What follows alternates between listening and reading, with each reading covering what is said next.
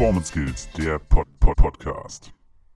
Herzlich willkommen zum Podcast von Performance Skills. Der erste Podcast für Ergotherapeuten aus Deutschland. Ja, wer sind wir überhaupt? Wir sind Sabrina Heitzmann und Robert Striese und wir möchten ja heute unseren Podcast mal vorstellen. Und Sabrina, erzähl doch mal, wie kam es eigentlich dazu? Genau. Na, ich habe mir schon ein paar, ein bisschen länger drüber Gedanken gemacht, dass die Ergotherapie ja wahnsinnig vielfältig ist. Das ist ja sehr positiv, aber manchmal hat man das Gefühl, gar nicht zu wissen, was denn die Ergotherapie alles beinhaltet, welche Fachbereiche, ähm, genau, welche Schwerpunkte, welche Fortbildungen. Und ähm, die Ergo-Welt ist so verschieden und vielseitig. Und da hatte ich dann tatsächlich mal vor, Interviews zu führen. Einfach Interviews andere Ergos kennenlernen, ihre Arbeitsweise kennenzulernen. Und genau, und dann kamst du ins Spiel. Ja, genau. Ich kann, ich genau, richtig. Und zwar war das dann so, ich war äh, tatsächlich, ich hatte ein Fotoshooting im Pferdestall und ähm, hatte mir dann gedacht, weil ich ja in gewisse Ergo-Gruppen halt mir durchgelesen habe ähm, bei Facebook und Co. und habe mir gedacht, es gibt so viele Menschen, die eigentlich was zu sagen hätten. Und es wäre doch mal toll, ähm, diese ja, Ergotherapeutinnen und Ergotherapeuten aus Deutschland ans Mikrofon zu holen. Genau, und hatte ich dir geschrieben. Ne? Und ähm, ja, jetzt sitzen wir da und ähm, ja, fange heute an mit der ersten Folge. Kann man das so sagen, ne? Richtig. Wir fangen heute an und ich denke, wir können schon sagen, dass wir ein bisschen nervös sind. Ein bisschen schon, ja. Also, ähm, wie gesagt, es ist ein, äh, nee, nicht improvisiert, aber natürlich, wir haben schon einen Block und Zettel und alles, ne? Aber ähm, ja, man möge uns Fehler entschuldigen. Ja, unbedingt. Ne? Wir wachsen mit unseren Aufgaben und hoffentlich auch mit unseren Zuhörern. Ja, aber natürlich. Genau. Ähm, ich würde gerne so ein bisschen darauf eingehen, ja, was wir uns eigentlich so ein bisschen drunter vorstellen, ähm, damit, ja, ja, weil letztendlich, letztendlich haben wir uns ja ein bisschen was, äh, was dabei gedacht. Und wie gesagt, Sabrina hat ja schon gesagt, wir wollen Ergotherapeuten einfach so ein bisschen ja ans Mikrofon holen. Wir möchten ähm, ja in die Tiefe gehen mit den Thematiken und möchten uns oder euch dann auch letztendlich ein Bild darüber geben, welche Möglichkeiten dieser wunderschöne Beruf auch hat. Und ja, die Kategorien, wollen wir die vorstellen oder willst du die vorstellen, Sabrina? Wie machen wir das? Die Kategorien sind folgende. Also es gibt drei Kategorien, auf die unser Podcast letztendlich fußt. Und zwar haben wir vor, ganz profan die Alltagshelden vorzustellen. Das ist ja. jeder Ergotherapeut, den es gibt, weil jeder Ergotherapeut hat eine ganz spezielle Arbeitsweise, hat seine persönliche Geschichte und ähm, den wollen wir finden, beziehungsweise da sind wir gespannt auf euch, mhm. ähm, weil da wollen wir einfach die Ergotherapeuten, die es deutschlandweit gibt, interviewen, was macht euch und eure Arbeit aus. Das ist eine Säule. Genau. Die zweite Dann, Säule. Erzähl. Ist, nein, nein, mach du weiter. Nein, nein, nein. Ich, ich höre dir ganz gespannt zu. Ich, äh, jetzt habe ich einen Faden verloren. Du hast einen Faden verloren, dann, dann hake ich ein bisschen ein. Also wir hatten, wir hatten noch gesagt, und zwar wir hatten ähm, vorab schon mal ein paar Fragen gestellt auf der Performance Skills Facebook-Seite. Und ähm, diese Fragen haben wir tatsächlich ja, ja haben wir gesammelt. Und die möchten wir natürlich auch beantworten. Das heißt aber nicht, dass wir die alle beantworten, weil ähm, wir wissen natürlich auch nicht alles. Und äh, da gibt es ja ganz, ganz viele andere Menschen, die ganz, ganz viel Expertise haben. Und die möchten wir letztendlich auch ans Mikrofon haben, um diese Fragen auch ja zu besprechen, zu diskutieren und eben auch zu beantworten. Ja. Dritte Kategorie Gen eingefallen? Ähm, nee, das sind, die, das nee. sind die tatsächlich, das sind die Experten und die Fragen der Community. also den Teil schneiden wir raus. Ne? Nein, nein, nein. Äh, Wird ja nichts geschnitten, wir sind ja authentisch. ja. Ähm, die Experten auch zu anderen Meinungen. Ne? Genau. Genau. Ähm, und dass der Ergotherapeut einfach auch weiß, was läuft so zum Beispiel berufspolitisch. Ne? Was ist denn die genau. Akademisierung? Was soll damit bewirkt werden? Ähm, ist man dafür, ist man dagegen, um sich ein eigenes Bild zu machen. Was ist denn das? Was steckt denn da dahinter? Weil die Ergotherapeuten sind ein sehr fleißiges Völkchen. Nach dem Arbeitsschluss geht es meistens an die Fortbildungen und da hat man jetzt nicht unbedingt die Zeit, sich noch politisch so reinzufuchsen. Das heißt, wenn man dann manche Sachen einfach auch schön nochmal vorgestellt bekommt, worum geht es denn da eigentlich, dann ist es doch ganz nett. Und dafür soll auch der Podcast sein. Genau, sehr gut. Ja, wir hatten uns auch noch äh, vorgestellt, irgendwie, dass wir vielleicht, wie gesagt, das ist ja alles jetzt noch Zukunftsmusik, dass wir gewisse Thematiken aufgreifen und dann eben auch mehrere Episoden daraus machen. Also ähm, ja, gewisse Thematiken, die halt eben vielleicht auch aus der Community kommen können oder halt ähm, ja, wir angeschrieben werden können oder vielleicht fällt uns ja auch was ein und dass wir über mehrere ja, Etappen diese Themen besprechen und zur Diskussion freigeben können. Ja, gesagt, für, für, für mich ist diese Kategorie mhm. Alltagshelden sehr, sehr interessant, ähm, weil ich bin wirklich gespannt, welche Ergotherapeuten wir aus Deutschland so ans Mikrofon bekommen. Und dabei geht's, also mir persönlich ging es darum auch zu sagen, ähm, ne, wir, wir lesen ja immer von, von gewissen Ergotherapeuten immer sehr, sehr viel.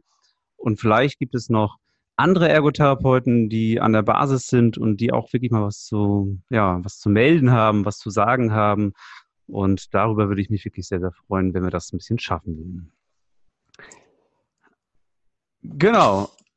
Sabrina, wir hatten uns nämlich gedacht heute noch, weil es ist ja die erste Folge, dass wir uns ja auch ein bisschen ja nicht gegenseitig vorstellen, sondern uns selber vorstellen, um das Format Alltagshelden so ein bisschen transparenter zu machen.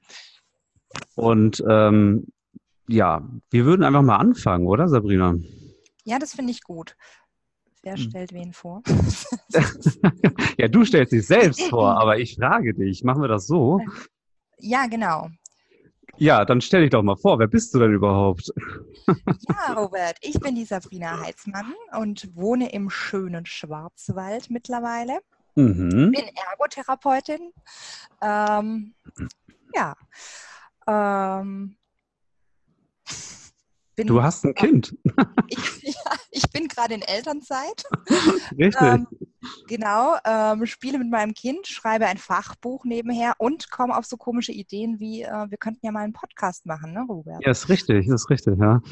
Genau. Ähm, ja, in, als Ergotherapeutin arbeite ich in einer geriatrischen und onkologischen Reha-Klinik zurzeit. Mhm, Bin mhm. aber wie gesagt gerade in Elternzeit. Das heißt, ähm, da werde ich die Arbeit irgendwann wieder aufnehmen. Genau, und ja. Wie, wie kam es dazu, dass du äh, in diesen, diesen Fachbereich gekommen bist?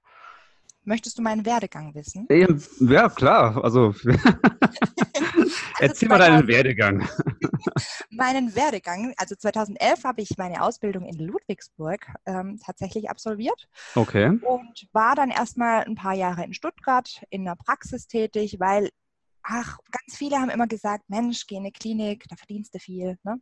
Ja. Ich dachte, ich weiß noch nicht so ganz, was ich möchte. Ich war zwar immer sehr neuro- und orthoaffin, aber dachte, komm, jetzt gibst du dir mal das ganze Spektrum. Ne? Mhm. Und dann war ich eine Zeit in einer, in, einer, in einer Praxis, war dort auch fachliche Leitung, hat mir super viel Spaß gemacht. Ähm, aber war mir dann doch sehr, sehr viel Arbeit, auch als fachliche Leitung. Ähm, und als ich dann mit meinem Mann, der hier im Schwarzwald einen Bauernhof äh, führt oder im, ja, hat, ähm, mit seinen mhm. Eltern, ähm, habe ich beschlossen, ich probiere auch mal Klinik. Ja, sehr und schön. Wie, und wie du dir vorstellen kannst, sind jetzt im Schwarzwald die Kliniken nicht so gespickt. Da kann ich jetzt nicht irgendwie mir raussuchen, was für eine Klinik und dachte, ich probiere es mal mit der Onko. Ja. Also mit einer Klinik für Krebsleidende, ähm, mit einer Reha-Klinik. Und ähm, ja, bin da tatsächlich sehr glücklich geworden. Also durch Zufall bin ich eigentlich in meine Arbeitsstelle gerutscht, habe mich da okay. schön eingearbeitet, ähm, habe schöne, tolle Kontakte kennengelernt, dadurch, dass man sich diesen Bereich Onkologie erstmal greifbar machen musste. Was mache ich dann da als Ergotherapeut? Ähm, genau, und bin da eigentlich ziemlich glücklich, genau. Das hört sich ja wirklich gut an, ja. Ähm, ja, und, und, und ähm, gesagt, zurzeit bist du ja in, in Elternzeit, ne? In Elternzeit heißt es, ne?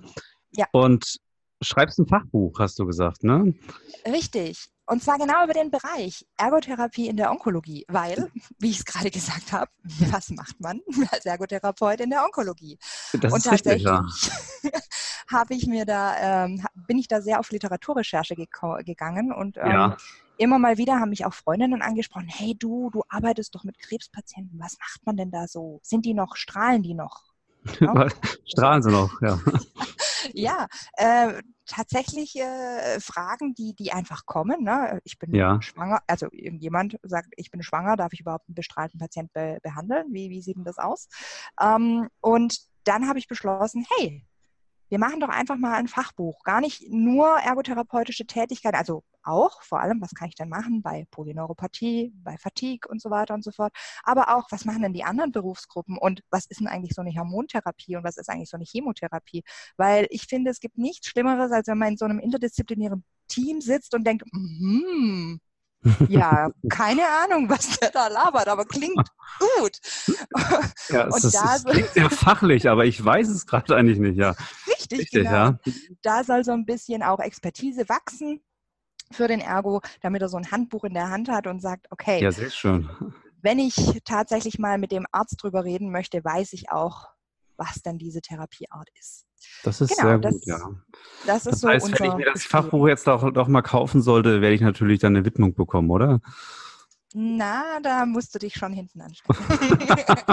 Nur gegen, gegen Bezahlen. Nein, Quatsch, natürlich.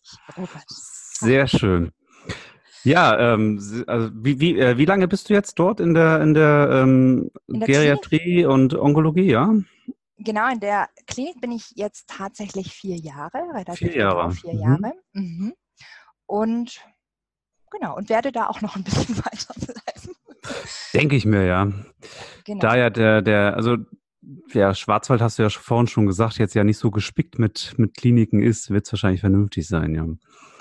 genau. Ja, sehr schön. Ähm, magst du vielleicht mal eine kleine, weiß nicht, eine Anekdote erzählen aus deiner Arbeitswelt? Gibt es da Ja, irgendwas, richtig. was du berichten kannst? Tatsächlich gibt es ja sehr viele Anekdoten, die so ein Ergotherapeut erzählen kann. Aber ich habe mir gedacht, so für dieses Format käme vielleicht diese eine ganz gelegen. Und zwar ähm, in Stuttgart habe ich ja auch in der Praxis gearbeitet und oben drüber, äh, über dieser Praxis waren Wohnungen für Menschen mit ähm, körperlicher Einschränkung. Ne? Ja. Das ist so ein umgebautes Hotel gewesen. Das heißt, die hatten so kleine Wohnungen mit extra breiten Türen und so weiter und so fort. Und da gab es ziemlich viele, oder gibt es heute noch, äh, sehr viele äh, Menschen mit äh, einer Tetraplegie oder sowas, ja. Genau. Und eine Dame, total nett, die ähm, war sehr korpulent Mhm. und ähm, die hat mir dann irgendwann mal gesagt, Sabrina, ich mache sehr viel und ich habe auch schon sehr viel mit dir geschafft. Aber weißt du, was jetzt tatsächlich mich in meinem Alltag einschränkt? Und dann sage ich, nein, was, erzähl. Und sie, meine Hosen. Meine Hosen passen mir nämlich nicht mehr und sind total unbequem. Und ich kriege für mich keine Hosen in meinem Rollstuhl, die ich wahnsinnig bequem finde. Du Okay, bist doch okay. Ergotherapeut. Können wir nicht Hosen nähen? Das wäre nämlich ein Anliegen für mich. Und ich Das ist, dachte, äh, ja. und ich dachte, uff, vor allem, man muss sagen, bis dato habe ich mich tatsächlich, und ähm, heute muss ich diese Haltung revidieren, wirklich gegen das Handwerk gewehrt, weil ich dachte, nein, wir sind keine Basteltanten, sowas gibt's nicht.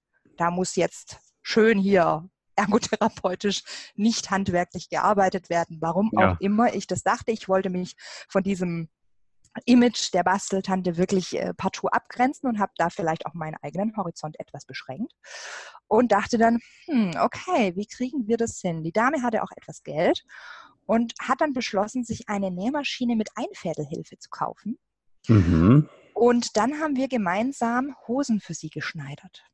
Okay. Das, werde ich, das werde ich nie vergessen. Ja, sie musste zum Schluss die Hosen für den letzten Schliff noch zu einer Schneiderin geben, aber das hat's nicht mehr viel, das hat nicht mehr viel gekostet. ich ich habe da so ein, so, so ein kleines Bild irgendwie vor Augen, wie er dann im Schneider sitzt, auf dem Tisch sitzt irgendwie zusammen.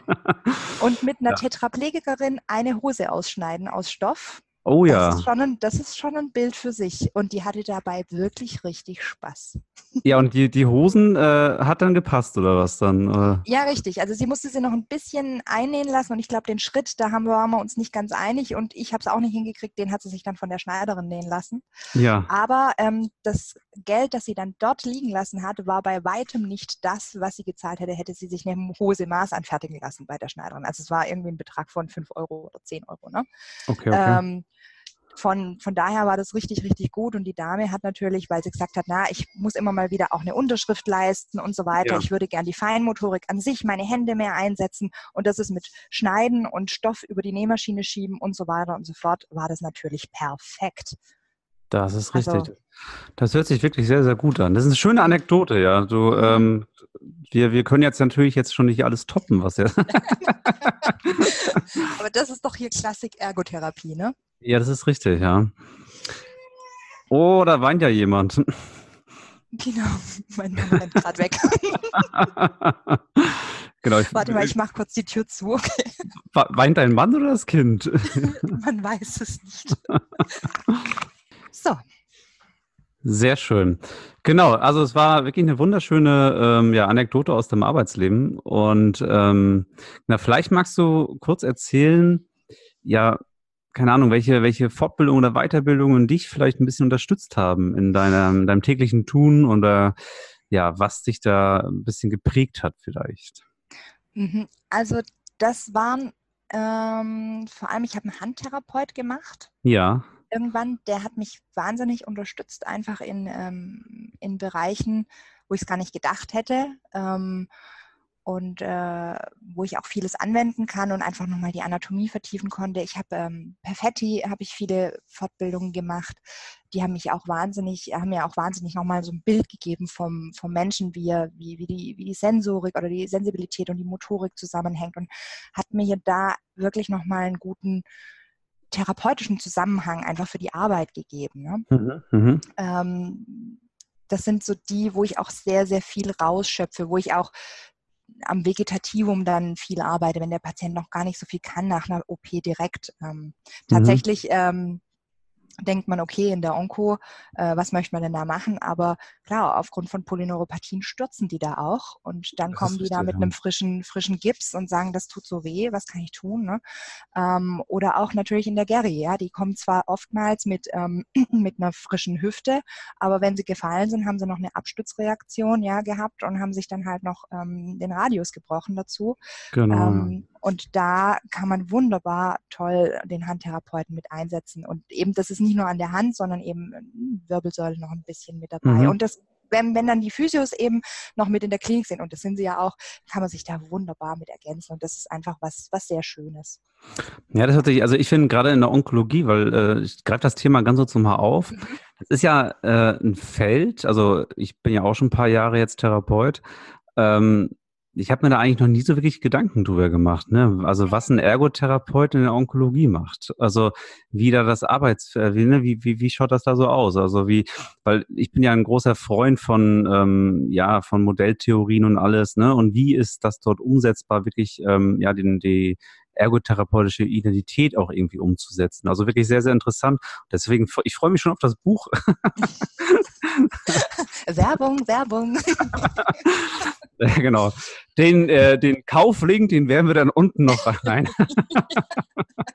ja, ich hoffe, jetzt hast du viele Erwartungen geweckt. Ähm, ich hoffe, wir können die in irgendeiner Art und Weise erfüllen. Aber nochmal für die Zuhörer, es ist vor allem auch da wichtig, dass ähm, man den Kontext versteht, warum der, warum, äh, was, oh äh, welche Therapien so drumherum um den, Thera äh, um den Klienten noch passieren. Ja damit man einfach kompetent ist. Weil letztendlich drehen sich die Behandlungen oftmals um die Nebenwirkungen dieser ganzen Okay, okay, ja. okay. Mhm.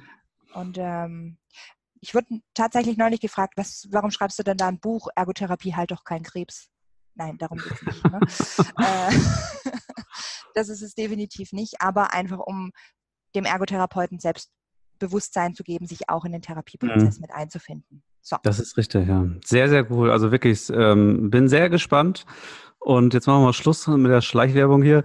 Aber nein, wirklich. Also ich glaube, dass es wirklich ein Feld ist, was noch sehr zu beackern ist äh, in der Ergotherapie und äh, gänzlich um, was heißt unbekannt. Aber ich habe mich zum Beispiel damit gar nicht auseinandergesetzt. Ne? Also von daher mhm. sehr, sehr, sehr, sehr interessant, ja. Ähm, wer hatte ich denn, äh, also gibt es irgendwie jemand in der Ergotherapie oder in deinem Kontext, wer dich denn auch wirklich am meisten inspiriert hat vielleicht, also in der Ergotherapie oder als Ergotherapeutin? Oh, das ist eine sehr schwierige Frage. Ähm, ich, meine Mutter okay. hat tatsächlich zu mir gesagt, Sabrina, werd mal Kinderpsychologin. Ja. Und ich dachte, nee. Nee. Dann, da, dann, sagt, dann hat sie gesagt, also du bist noch so völlig planlos, was du machen willst. Schau dir doch mal die Ergotherapie an. Vielleicht ist ja das was für dich. Also ich war da noch im Abi ne, und habe mich da so, also nicht im Abi, Quatsch, ähm, das war noch drei Jahre vorm Abitur ne, und da habe ich mich dann mit der Frage rumge, rumgequält, was wirst du denn mal, was wird aus dir? Ja. Oh je, ne? Und meine Mutter hat gemeint, guck dir das doch mal an. Und Physio fand ich Physio fand ich tatsächlich immer spannend. Ich auch, und, ja. Ähm, und dachte, ja, das wäre doch was. Hm, aber kann ich denn tagtäglich nur an Menschen rumkneten? Reicht mir das? Also, das soll jetzt nicht die Physios, äh, um Gottes Willen.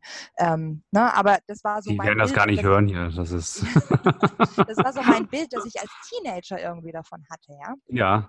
Ähm, und dann war ich in der Praxis und da hat man schön mit Kindern gespielt. Also für mich war das Spiel, weil ich halt einfach diese ganzen Zusammenhänge nicht verstanden hatte. Ne? Und dann war ich in der, äh, habe ich einen Ausblick bekommen in der Praxis in den Neuro-Bereich. Äh, und da hat die mir erzählt, dass der Arm von dem Mann, der, der einen Schlaganfall hatte, irgendwie halb am Gesicht hing. Also so hat sich, also so kam das jetzt drüber, weil, weil der so spastisch war, dass der dem quasi im Gesicht hing. Ich weiß nicht, was die mir erzählt hat, aber dieses Bild äh, Ja. war letztendlich da. Und ich habe gesehen, der Mann unter starker Anstrengung, weil er nervös war, hat ihm Hand gekrampft und ich konnte mir das gar nicht vorstellen, weil ich, mir ist bis dato noch nie ein Schlaganfall-Patient begegnet. Ne? Und dann hat die mit ihm ganz toll gearbeitet und plötzlich konnte der diese, diese Hand bewegen und auch in Alltagssituationen, ja, also er wollte irgendwie einen Schlüssel bedienen für die, für die Haustür, dann haben sie da Schlüssel, äh, haben sie da die Türen aufgeschlossen und ich dachte mir, boah, toll, sowas, sowas will ich machen. Aber es hat dann noch eine Zeit gedauert, ähm, bis mir dann der Begriff und auch der Beruf des Ergotherapeuten tatsächlich klar wurde. Ähm, dafür habe ich meine Praktikas gebraucht im, ähm, im, ähm, in der Ausbildung, weil ähm, mein erstes Praktikum hat, ähm, da war ich in der Psychiatrie und ähm, dann hat mein jetziger Mann auch gefragt, was machst du da? Und ich so, ich glaube, ich bin Animateurin und, und muss da, muss da äh, Leute beaufsichtigen äh, das, das, also irgendwie habe ich es in den, in den Kontext, ne, was das jetzt mit, mit, mit, mit einem Schlaganfallpatient, der wieder anfängt zu lernen, das, das war mir irgendwie nicht bewusst. Das hat mir Mhm. gefehlt. Und da haben mir die Praktikas unglaublich geholfen. Und gerade die letzten, die dann auch in der Praxis waren, äh, wo ich mit Neuroortho zu tun hatte und später natürlich auch mit Kindern und ähm, psychiatrischen Fällen, da hat sich mir so dieses Bild tatsächlich erschlossen und ich dachte mir, gute Intuition ist wirklich ein Beruf für dich, ja. Ja, super. Da, also ich würde gerne mal kurz was aufgreifen. Ähm, Ja. Du hast gesagt, deine, deine Mutter hat dich letztendlich dazu ähm, ja, gebracht, Ergotherapie sich anzuschauen. Mhm. Ähm, wie kommt denn deine Mutter auf die Ergotherapie? Also, äh, wenn ich so meinen Kontext mir angucke, ähm, die meisten wissen eigentlich nicht genau, also was Ergotherapie ist, beziehungsweise also keine Erfahrungswerte damit. Oder wenn die Frage zu persönlich ist, dann können wir sie Nein, weglassen. Aber das würde mich auch mal interessieren irgendwie. Ja. Alles gut. Also meine Mutter wusste, dass ich eigentlich schon immer Medizin studieren wollte, aber ich Ja. wollte als Arzt nicht in Deutschland arbeiten.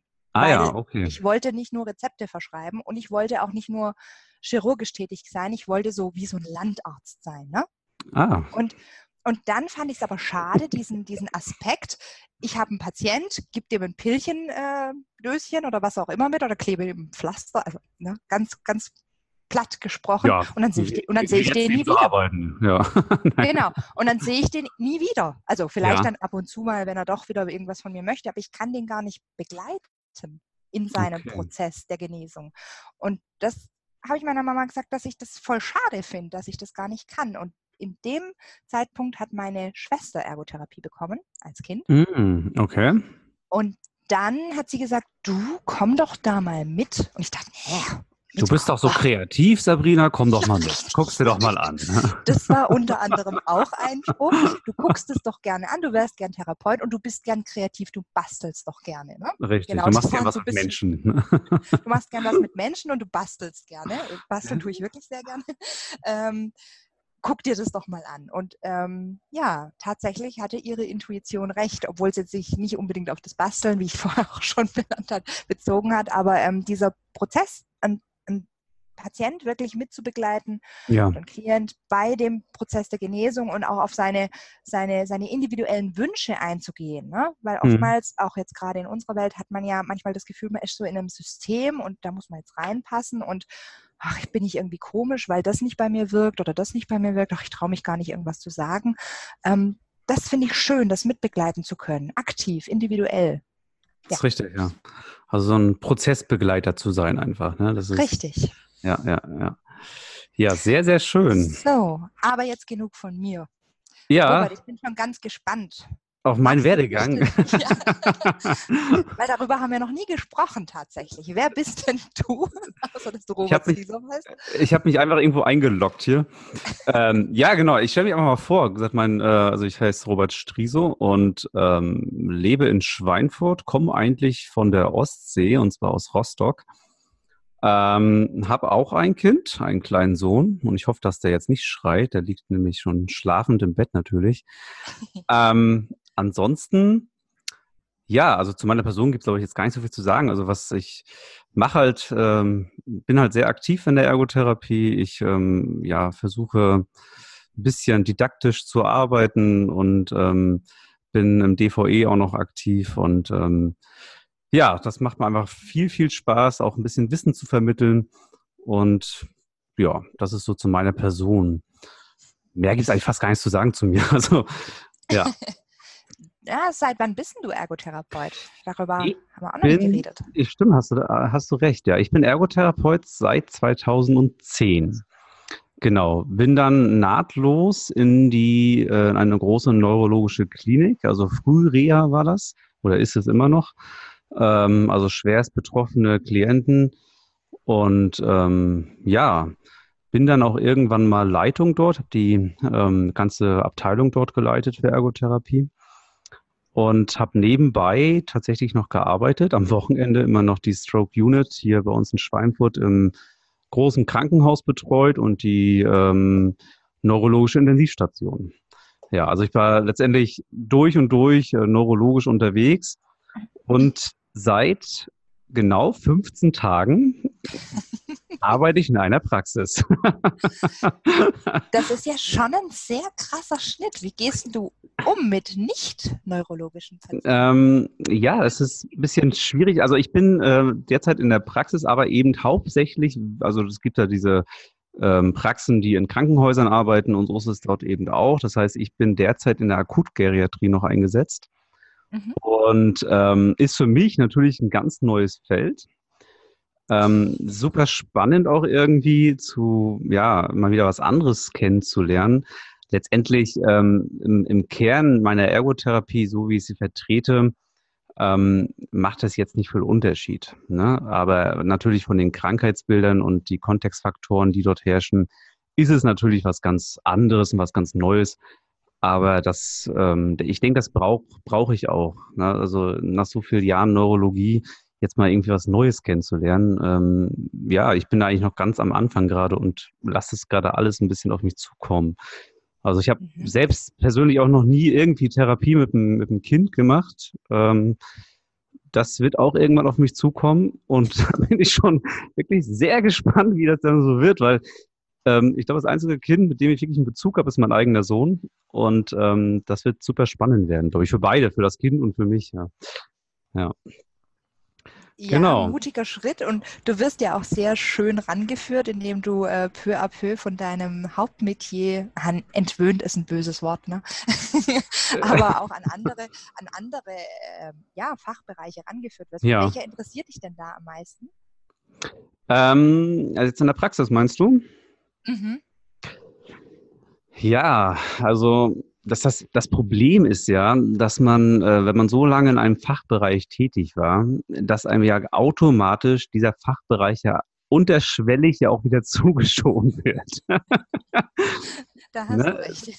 Also von daher, ähm, letztendlich in der Praxis habe ich jetzt noch gar nicht so neues Klientel kennengelernt, sage ich jetzt mal. Ne? Von daher, Darauf was mich. bist du neugierig? Ja, neugierig bin ich tatsächlich auch schon wirklich auf die Pädiatrie. Ne, ähm, weil wer mich kennt und weiß ja, dass ich der Ergotherapie immer sehr kritisch gegenüberstehe, nicht die Wirksamkeit, sondern eben das, was auch getan wird oftmals. Und ähm, bin wirklich gespannt, wie sich so meine ergotherapeutischen Gedanken damit decken, einfach auch dieses, ja, diese Klientel in der Pädiatrie auch, ähm, sage ich mal, zu begleiten. Und das bin ich wirklich äh, neugierig, wie das dann funktioniert für mich einfach. Und aber wann es soweit ist, ich weiß es nicht. Wir können ja dann nochmal ein Thema aufmachen, diesbezüglich irgendwie. Robert in der Pädiatrie. Richtig.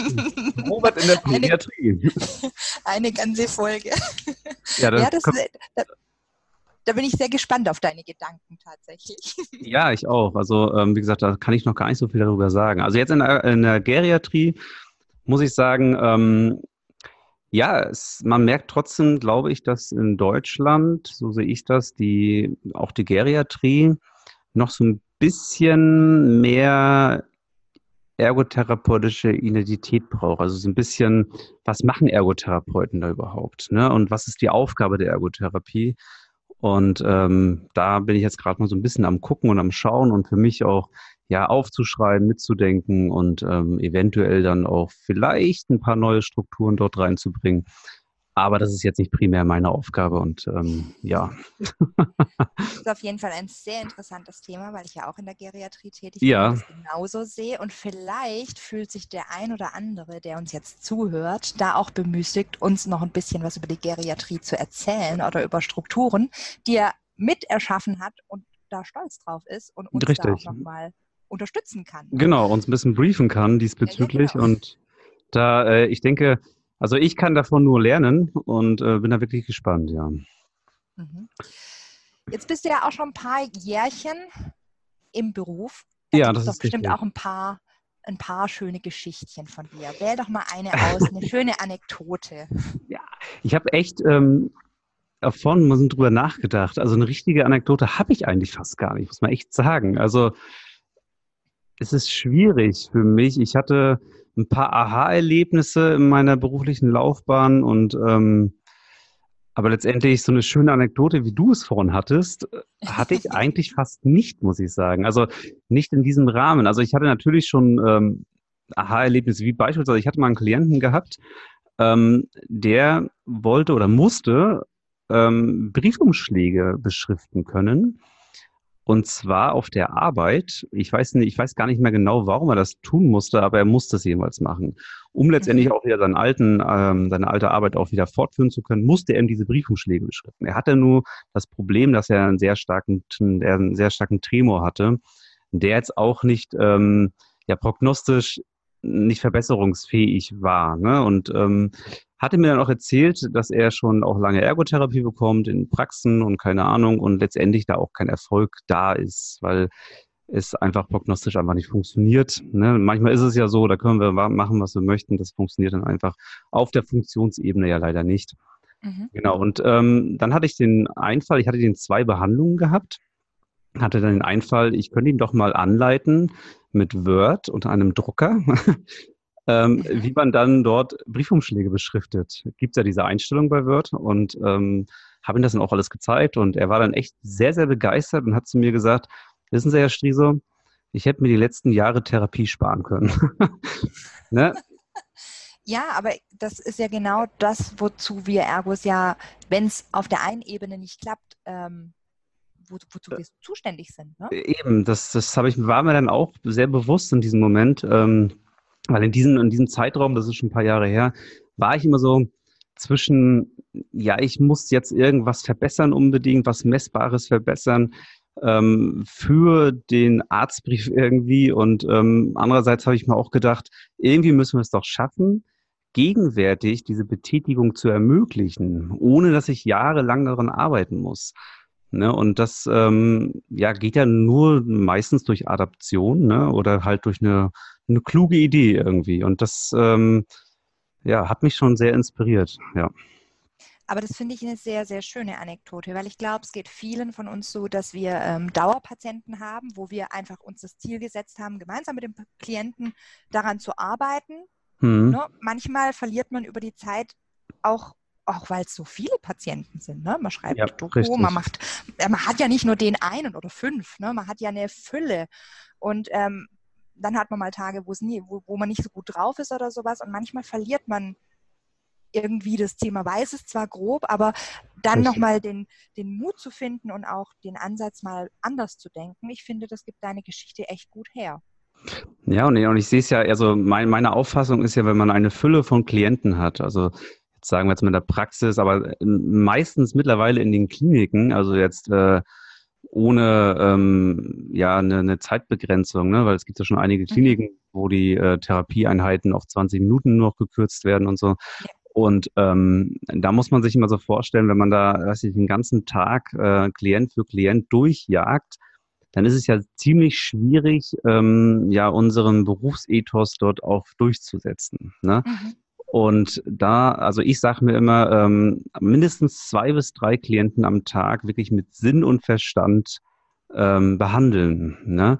Weil alle, wenn man jetzt 16 Klienten am Tag hat, es funktioniert einfach nicht. Ne? Und das war so für mich der Punkt, wo ich gemerkt habe, ey, da habe ich mir wirklich Gedanken gemacht. Ne? Wir haben zusammen diesen Prozess gestaltet und äh, dieser, dieser Person, ne, diese Person, der geht's wirklich gut ne? und die war glücklich in dieser Entscheidung und ähm, habe dann auch tatsächlich die Ergotherapie bei ihm abgesetzt, weil mhm. er es einfach nicht mehr brauchte. Ne? Und äh, das andere war nur noch frustrierend für ihn. Immer wieder mhm. schreiben, üben, schreiben, üben, schreiben, üben. Und es hat ja doch nicht funktioniert. Mhm. Und letztendlich ihm auch immer nur aufgezeigt, dass es nicht geht. Ne? Und ähm, anstatt diesem Klienten zu zeigen, wie es halt machbar wäre. Ne? Und das mhm. hat mich einfach da sehr geprägt, ja. Ja, doch, wirklich, ich finde auch eine sehr inspirierende Geschichte. Ähm, welche Fortbildungen haben dich dann auf solche Gedanken gebracht? Ähm, ich habe ja auch eine Reihe an Fortbildungen gemacht, aber ich muss dir ganz ehrlich sagen, keine Fortbildung hat mich irgendwie dahin gebracht. Ähm, tatsächlich, also ich muss ein bisschen weiter zurückgehen. Ich habe letztens Aufzeichnungen von mir gefunden, äh, was ich geschrieben habe. Es war 2010, 2011. Da habe ich mir immer schon solche Gedanken gemacht. Ich konnte sie bloß nicht in Worte fassen, also nicht richtig benennen. Ne? Mhm. Was, was will ich da überhaupt damit ausdrücken? Und ähm, als ich dann das Studium ähm, angefangen habe in den Niederlanden, mhm. ähm, an der Sult Hochschule, da war da so die Möglichkeit für mich, die Thematiken auch so zu benennen, wie ich sie auch meine. Und mhm. letztendlich hat dieses Studium und eben der Austausch mit den ganzen Mitstudenten und aber auch den, den Dozenten dort, die haben mich letztendlich ja diese Gedanken endlich ordnen lassen und dazu gebracht, wie ich heute auch denke. Ne? Und ähm, die Fortbildung, die ich alle gemacht habe, das sind für mich nur Methoden ne? und ähm, nicht die Denkweise, so wie ich sie heute anwende. Okay, also in der Denkweise hatte ich auf jeden Fall das Studium sehr weit Ja, definitiv, definitiv in, ja. In der Methodik, welche Methodik wendest du denn gerne an? Ja, ich habe natürlich, äh, ich muss es halt auf die Neurologie jetzt runterbrechen, ne? weil ähm, alles weitere wäre, glaube ich, gerade ein bisschen Blödsinn.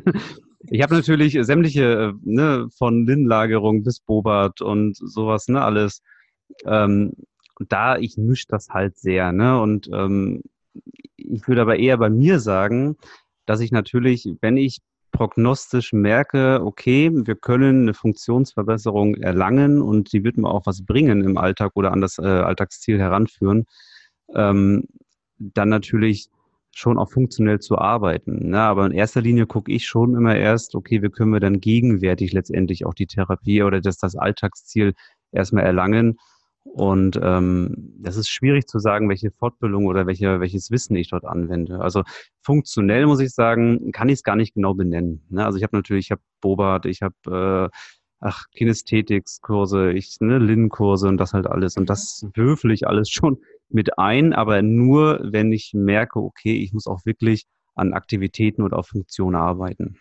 Ja, ja.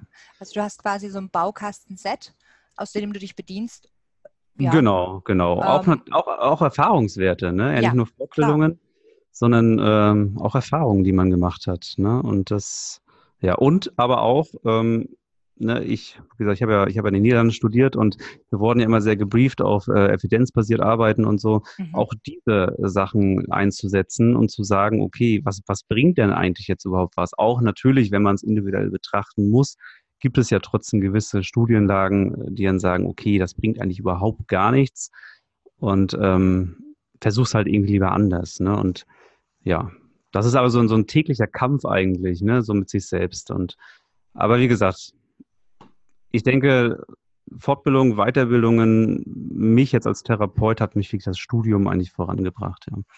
Okay, okay. Ähm, jetzt hatten wir es, wer dich vorangebracht hat und wer hat dich denn inspiriert in der Ergotherapie? in der Ergotherapie. Ähm, ja, es sind mehrere Personen und aber eben auch eine Situation, hätte man auch unter den Anekdoten eigentlich erzählen können. ähm, genau, und zwar, also eine Situation hat mich sehr inspiriert. Das war, da war ich in meinem ersten Praktikum in der Neurologie.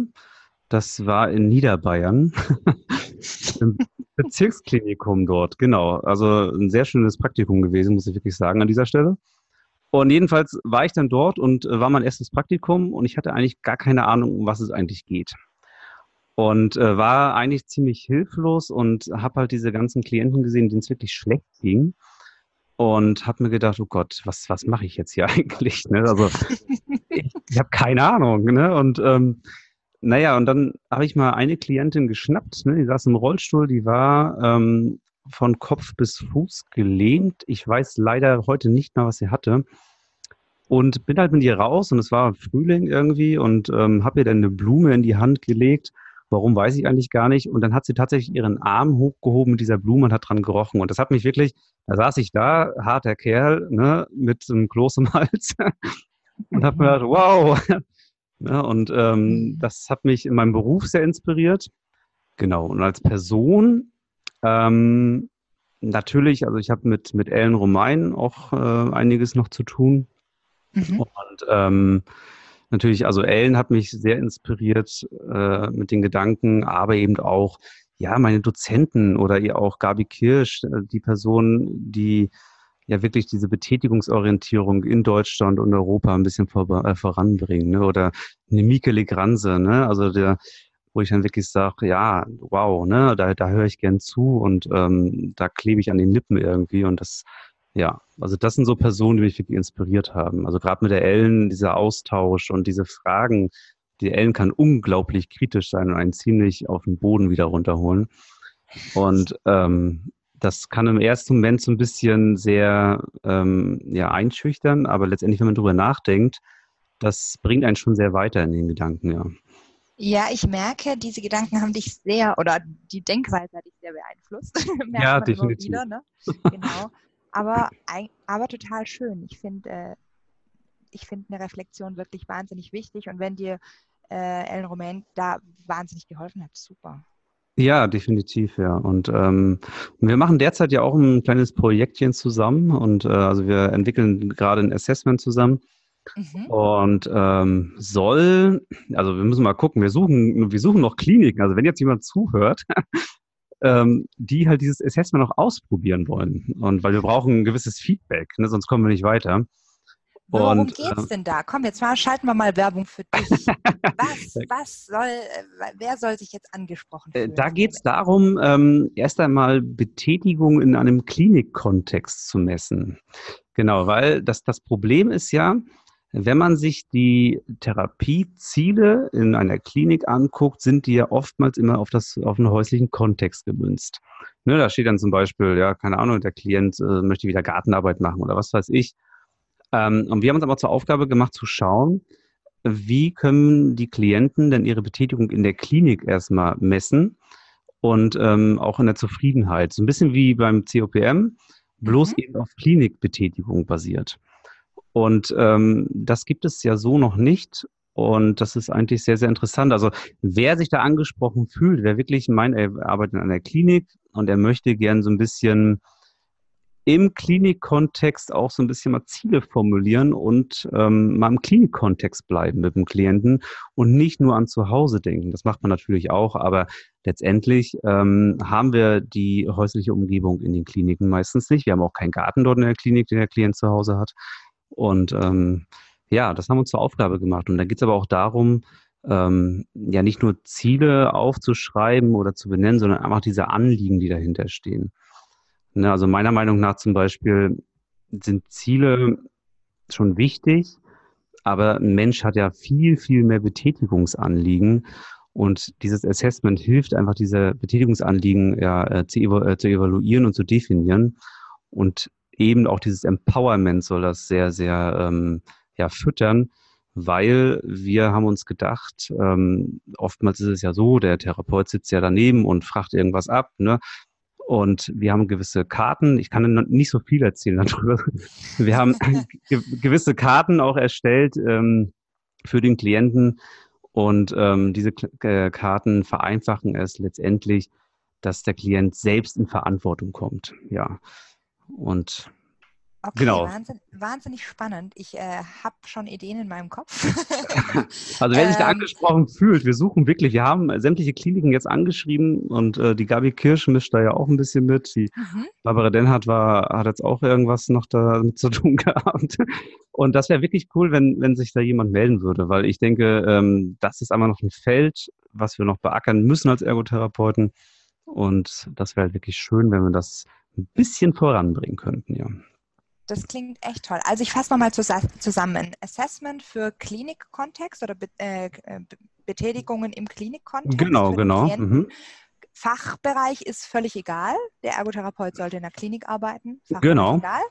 Und ähm, wo kann man sich denn da melden, Robert? Ähm, ja, eine offizielle Seite haben wir ja nicht.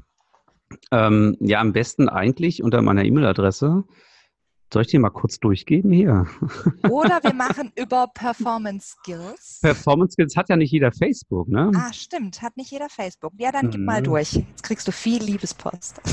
Oha, also Robert Striso, alles zusammengeschrieben, at web.de, ganz einfach. Okay, und es ist ja auch auf unserem Cover drauf, wie man die schreibt. Ja, das ist richtig, ja. Richtig. Man kann mich sogar googeln. man kann mich ja. sogar googeln, genau. Ja. Okay. Ja. Schön zusammengefasst. Auch mal schön zu wissen, warum du der Ergotherapeut bist, der du bist. Ne? Das haben wir ja. jetzt auch noch nie geklärt gehabt. Wir haben nie über unsere Vita gesprochen und über unsere äh, ist, ne? Anliegen. Ne? Das ist wirklich ein bisschen, äh, irgendwie schon ein bisschen lustig, weil wir, wir haben ja doch schon länger Kontakt, aber eigentlich so die Vita wussten wir eigentlich nicht so wirklich voneinander, ne? Nee, tatsächlich. Ja. siehst du mal. Ja, siehst ja. du mal. Und wer sich jetzt angesprochen fühlt von unseren Zuhörern, Mensch, so interviewen lassen kann ich mich mal auch, weil ich habe auch die ein oder andere lustige Anekdote, die ich gern mal erzählen würde, oder auch dieses ein oder andere Aha-Erlebnis, das den ergotherapeutischen Beruf einfach nochmal charakterisiert oder mal vorstellen möchte, wie er arbeitet oder ja, wir können auch einfach stolz auf unsere Arbeit sein. Wer sagt, die Sabrina und der Robert, die dürfen mir auch mal gern die Fragen stellen dann laden wir gerne ein, dass ihr euch meldet. Genau, also wir würden uns da wirklich sehr, sehr freuen. Wir möchten halt diesen Podcast ein bisschen vorantreiben und ähm, ja, wie gesagt, wir würden uns auch auf Feedback freuen, egal ob jetzt negativ oder positiv, weil wir sind ja noch in der Findungsphase und möchten natürlich auch Kritiken umsetzen. Und ja, wir freuen uns auf Feedback und hoffentlich auch auf Antworten und ähm, Genau. Dann sind wir fast durch, Sabrina, oder? Ja. Unsere erste Aufnahme. Mensch, wir haben es geschafft. Ja, wir haben es geschafft. Und es war gar nicht so schlimm, gell? Nee, fand ich auch nicht. Wir mussten gar nicht stoppen. Nein, außer vielleicht ein, zwei Sachen rausschneiden. Nein. Ja, ein, zwei Sachen vielleicht rausschneiden. Vielleicht das Geschrei von meinem kleinen Sohn, der vom Papa. Vom, vom, vom Papa, wurde. ja. Ja, wir gucken mal, was wir schneiden. Also in diesem Sinne, ähm, ja, hören wir uns bei der nächsten Folge, würde ich sagen. Ne? Richtig, bis zum nächsten Mal. Tschüss. Ciao.